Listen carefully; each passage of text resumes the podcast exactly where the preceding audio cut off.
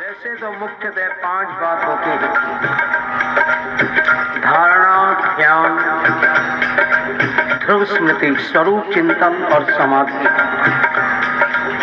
धारणा का मतलब क्या है तो वो असीम, अनंत है। लेकिन हम उसे अपने जैसा मानकर उसे छोटा रूप दे देते हैं, मूर्ति के रूप में। मंदिर में स्थापित कर दें या अपने घर में स्थापित कर दें। और उस मूर्ति को ईश्वर मानकर हम जब उसकी पूजना अर्चना करते हैं, ये होती है धारणा। स्टार्टिंग यहीं से होती है प्राय। असीम अनंत उसको अपनी धारणा के अनुरूप कोई बाबा खाटू श्याम के रूप में मान ले, कोई कृष्ण के रूप में मान ले, कोई दुर्गा, किसी भी देवता के रूप में मानकर उसकी पूजा करना, ये पहली सीढ़ी है, पहला सोपान है जिसे हम धारणा कहते हैं। आगे की सीढ़ी कौन सी? ध्यान उसी मूर्ति को कि जो बाहर है, हम पूजा कर रहे हैं, जब अपने शरीर के अंदर मान लेते हैं और ध्यान प्रारंभ कर देते हैं। दूसरा सोपान हो जाता है। हमें इस सीढ़ी से बढ़कर आगे ज़रूर चलना चाहिए, ताकि विकास की ओर चले। तीसरी बात तो बहुत बड़ी है और को भी करेंगे। ध्यान में जब आदमी पहुँच जाता है meditation is quite different thing अगर वो फिजिकली है तो बहुत अच्छा है। शारीरिक उससे स्वस्थता तो मिलती ही है।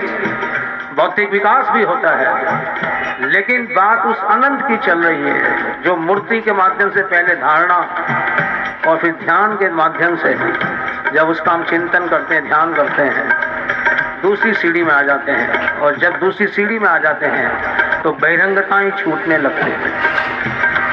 बहुत मुमकिन है मंदिरों में जाना भी कम हो जाए, मूर्ति पूजा भी कम हो जाए क्यों बात अंदर तक पहुँच गई जिस मूर्ति को हम बाहर देख रहे हैं उसी को अपने ही शरीर के किसी चक्र के अंदर, जैसे योग के सात चक्र हैं।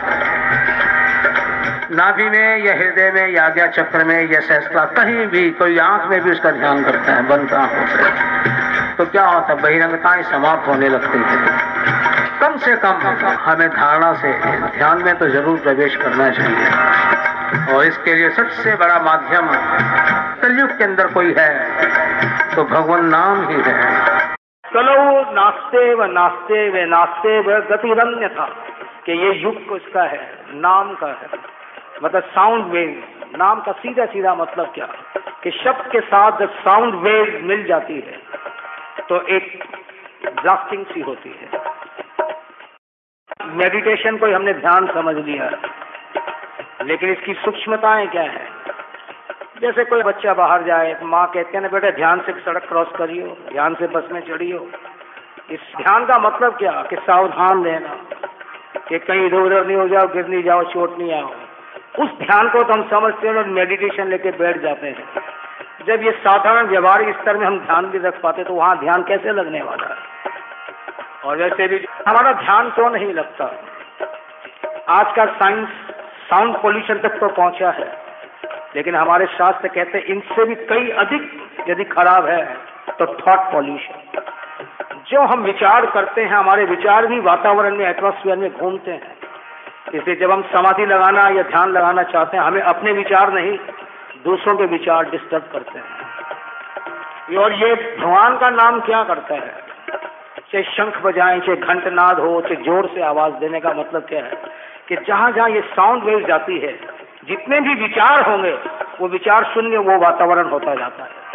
वातावरण इतना इसलिए क्लियर हो जाता है कि कॉन्सेंट्रेशन ऑफ़ माइंड